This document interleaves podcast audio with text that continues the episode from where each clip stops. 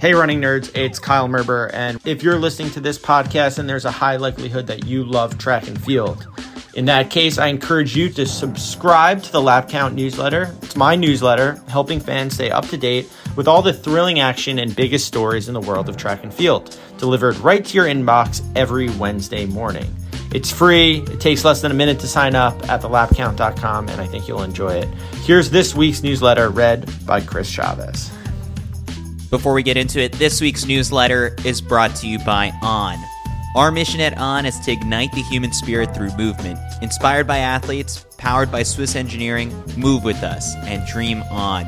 We all know it's harder to get out for a run in the cold, dark days of winter than other times of the year, but if you can escape the duvet and resist the comfort of the couch, it's always worth it. There's a bigger sense of satisfaction after a winter run than after a workout in kinder conditions.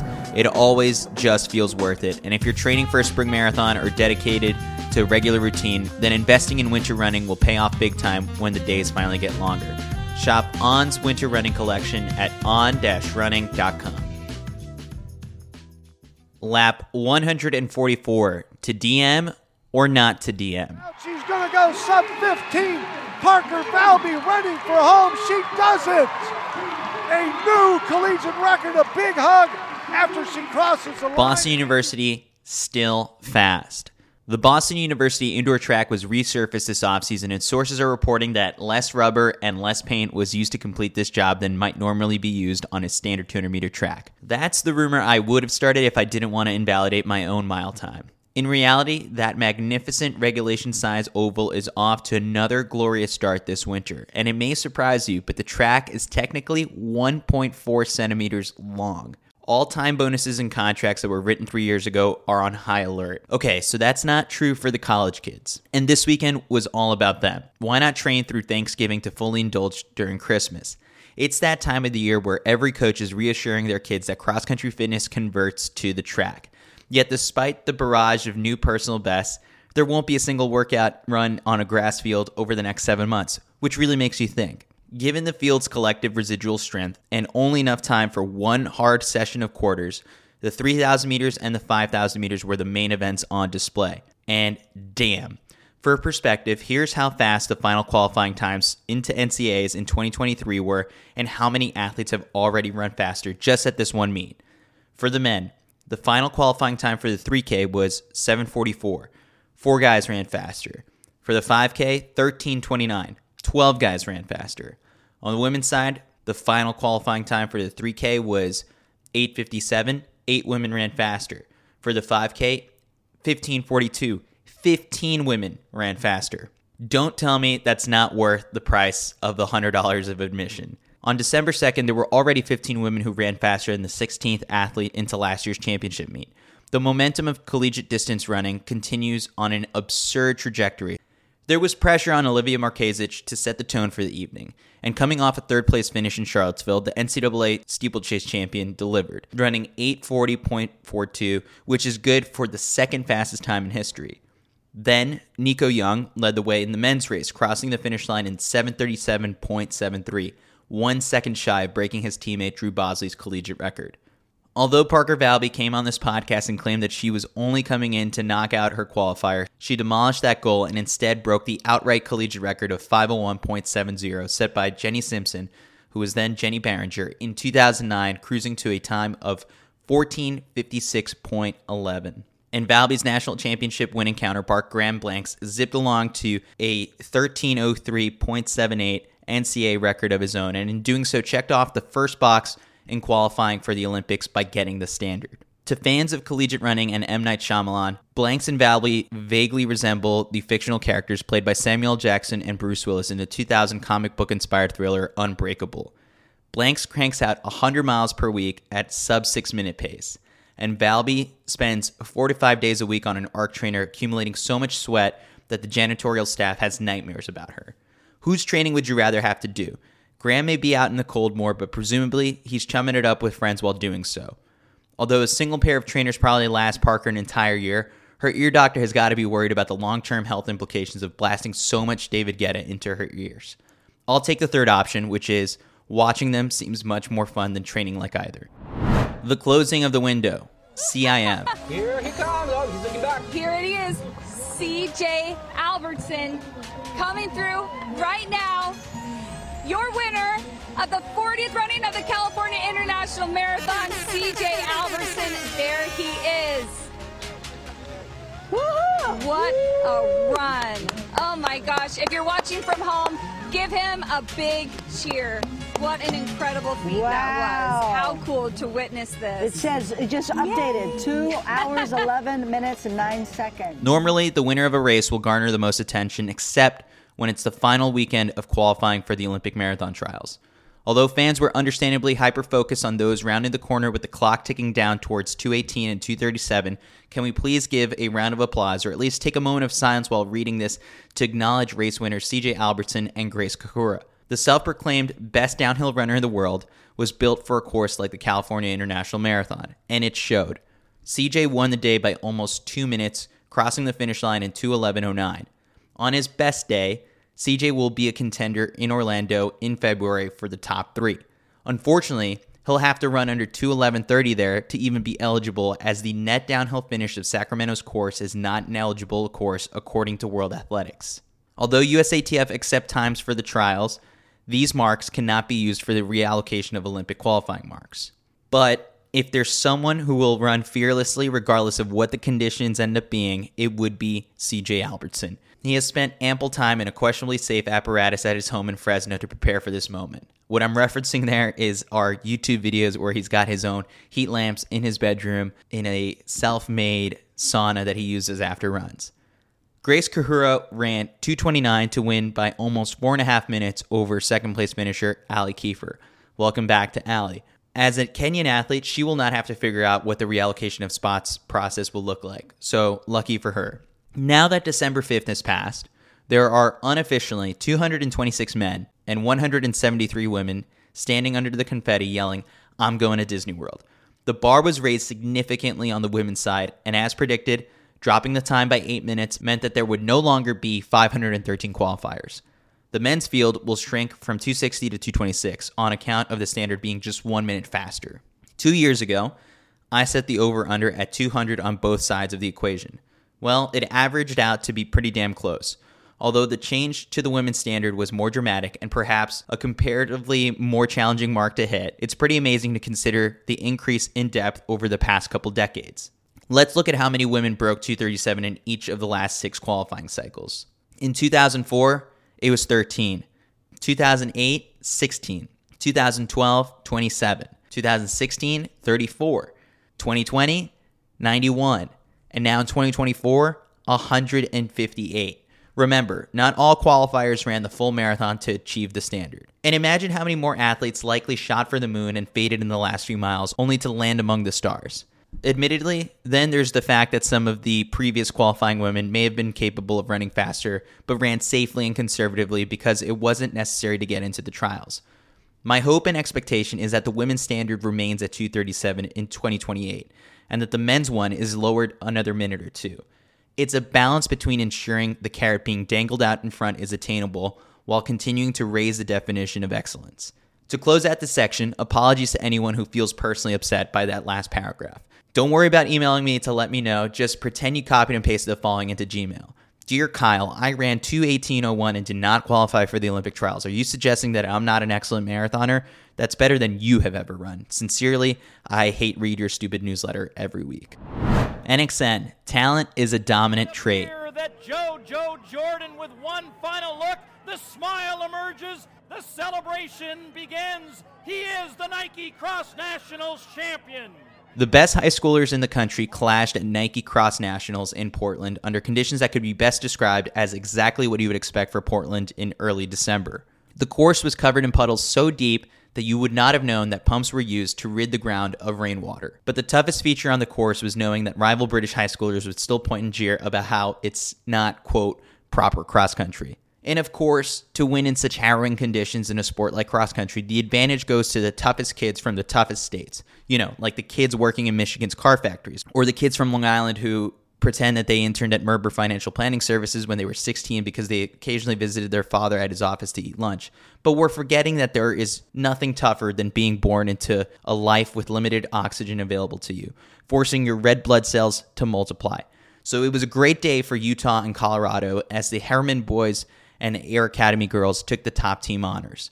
The first time a team from either state has won a national championship and each state had its respective individual winner as well. The boys' champion, Jojo Jordan, was not on most casual 33 year olds, namely my own radar, coming in. But with a name like that, I won't make such a mistake again. Besides, Jojo ran 846 for 3,200 meters as a junior, so maybe that's a me problem. He'll be headed to Wake Forest next year. The girls' champion, Addie Ritzenhein, is just a sophomore from Niwot High School in Colorado, but she's a more familiar name to people who had posters of her dad on their bedroom wall growing up. While it's easy to draw parallels to Dathan, who won two Footlocker national titles before making a few Olympic teams, let's not forget about mom, the former CU All American, Kalin Ritzenhein. Having your parents both be state record holders from Michigan while being raised at altitude yourself, that's just not fair. And yes, she was wearing on spikes. This cross race was sound. And Wasserman was actually on the outside of the course there, almost disaster, but presence of mind of one of the uh, spectators there or coaches that got her back into the chute. What some twists and turns we saw there in the final close, but Katie Wasserman figures it out and is the cross champs champion Izzo. Sound Running's cross champs returned to Austin as one of the few world cross country stops that is not in Spain. The race took place on Thursday morning, situated in the middle of the most fun week in run specialty, the running event. If you know me, then you know I love piggyback rides, and if the entire running industry is already going to be eating barbecue in one place, then you might as well insert yourself into the itinerary. At some point, it would be great if the USATF annual convention, which also took place last weekend, could collaborate on location. It benefits the sport when various stakeholders are in the same room, or at least in the same city. Last year's inaugural race received some constructive criticism regarding the uneven footing on the course, and accordingly pivoted to Camp Mabry, which is a flat army base that I once frequented for threshold work. As much fun as it is to watch the professionals navigate rugged terrain, to get more buy in from American based runners whose money is made on the track, it's inevitable to play it safe. It's a bit different when a European club is paying a regular stipend or an appearance fee.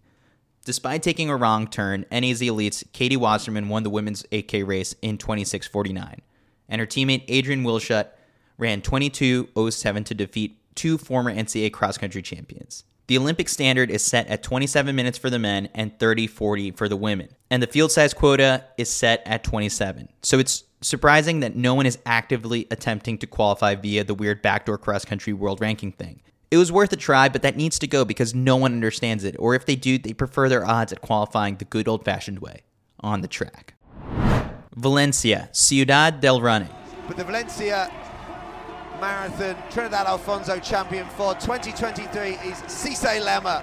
What a run! What a run and a new course record. And we certainly didn't expect, expect that. When Kelvin Kiptum set the course record in his debut at the 2022 Valencia Marathon, he was two days after his 22nd birthday. The man who broke that mark to win in 201.48 on Saturday did so a few days before he turned 33, and it was his 25th career marathon. If at first you don't succeed, then at least run two marathons a year until you do so. Okay, that's a lie because Sisay Lemma was certainly successful before this past weekend. His biggest career victory came at the 2021 London Marathon, and he has now run under 205 on six occasions. But no matter how much we try to emphasize that beating other fast people and consistently showing up on the podium, there's still so much sexiness in running a fast time. And with this performance, Lemma is now the fourth sexiest man ever. To do so, Lemma followed the trending race plan that we're seeing at most flat and fast marathons, which is to go out extremely hard and see who can hold on. Lemma split a 34 second personal best through the half as a large pack crossed in 60 minutes and 35 seconds. A split 13 seconds faster than Kelvin Kiptum came through en route to his world record. How do 10 guys believe this to be a good idea? Well, to Lemma's credit, and despite the 24 other races suggesting otherwise, it occasionally works. There is little middle ground in terms of pacing at those speeds, and most choose to commit. And with the race organizers now offering $1 million to anyone who breaks the world record in 2024, this theme is surely going to continue. The depth of this race was extraordinary, with 28 men tipping under the 208.10 Olympic standard. Four of those athletes represent a country that did not already fill its three man Olympic quota, and therefore, this has some major implications on the American front. Those results bump Scott Fauble's ranking to outside the top 64, meaning that at the Olympic trials, the United States will not have three qualifying spots unlocked. There are some speculative interpretations of USATF's laid out qualifying procedure, but one thing is for certain. Unless someone runs 208.10 in the next seven weeks, or a crazy fast half marathon, then the last team member won't be official until May. Hopefully, it will all work out when it's 45 degrees and some dude who got into the race by the skin of his teeth falls on the patriotic sword and acts as a rabbit for the first 30K. There is no such thing as no woman's land at the Valencia Marathon, as all of the elite athletes begin with the masses. As if there wasn't already going to be some depth up front based solely on the quality of the elite field, this adds to it by ensuring that even in the event of a breakaway among the invited athletes, those left behind can duke it out with some very fast civilian men. And this year, the top 10 women all broke 223.30. But the downside is that the race is a bit more difficult to follow, especially in contrast to last month's New York City Marathon. There's no more effective strategy to rationalize not doing your own long run than plopping down on the couch for a couple of hours to watch others do theirs. The 2 a.m. start time was not ideal for viewing in America, but I made it to the TV without turning off Do Not Disturb on my phone, and I thoroughly enjoyed this experience. I did not realize until well after the race that 13 women broke national records. So allow me to propose a dumb solution to the fast times versus fair coverage issue at this event. The pro women should wear the standard brightly colored kits that all brands seem to trot out every Olympic cycle. And any man anticipating to run between the current women's world record and, say, 225 have to wear black and white clothing. Anyway, while it wasn't an Ethiopian national record for Worknesh Degefa, since that would have also been a world record, 215.51 is moving. The 2019 Boston Marathon champion and mother of two is definitively back, which puts her in the heart of the conversation for the Olympic team. So, whose selection system is better? the U.S. playing a confusing game of who's good enough to go, or Ethiopia's version of which of these potential gold medalists do we leave home? I take the second one personally. Sliding into those Strava DMs. So Strava has just announced a new direct messaging feature within the Strava app, allowing you to exchange direct messages. Every Strava user has a suggestion of what additional capabilities or features should be integrated into the platform. When are we going to get SAP, stroller adjusted pace? And if you're like me, you occasionally run splain to your friends who work there how the app could be improved. And in what many are calling the biggest update since calculating the carbon savings of a bike commute, exercise enthusiasts can now send each other private messages. Coming on the heels of the trend and the subsequent backlash that Strava can be used as a new dating app, the ability to DM other users opens up a new frontier of possibility. Millions of athletes already voluntarily share biometric and location based data at no cost and now we can discreetly critique each other's workout routines. Just a reminder that if you aren't paying for the product, then you are the product, says the writer of the free newsletter who asked for your salary last month in a survey. It should be noted that there are privacy settings that should be utilized depending on your comfort levels. The default setting only allows messages between mutual followers, but you can open things up to accept notes from anyone you follow, and of course, you can make it so that nobody messages you. However, you can still initiate messages to anyone accepting them from you. It seems Strava preemptively accounted for common ways DM sliders misbehave. So chances are, unless you're a real freak, you can't mess this up too badly. But still, let me help you understand what is and isn't a socially acceptable message to send via Strava. Asking a pro for training advice. Suppose a pro follows you back, either via clerical error, general kindness, or because you used to race them in high school. You may ask a simple training question, but please do not expect that every pro is going to respond with a three page essay and an invitation to come train with them in Boulder under their guidance. Asking anyone for feet pics. There is an expectation that one would pay for this sort of thing, but I suppose it's okay to ask for shoe recommendations as long as you don't follow up by asking for feet pics. Saying good luck. This is a sweet gesture. People love being wished good luck. I'd much rather a Strava DM than a text 90 minutes before the race that reads, Hey, good luck, where can I watch? And then following up for my account password. I don't mean for this to be creepy, but. Sorry, nice guys. The fact that you think there's a chance that whatever your next few words are might be creepy means that it is creepy. Route recommendations.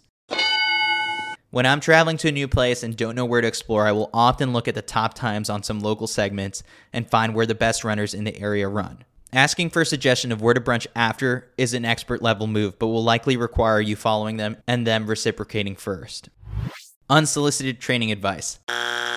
Hey, nice workout today, though I'd highly recommend cutting that rest down and slowing down your pace a bit because based on your heart rate data, it looked like you probably were a bit outside of the zone you said you were aiming for in your description. That's probably why you bombed a couple weeks ago in that race that was really important to you and that you're not over yet. Not okay.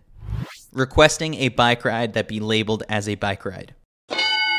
We need a fraud protection button. Suddenly, all the glory of your best tempo run ever is immediately erased by the dude with an e bike who's telling the world that he just ran 9 miles at 320 pace.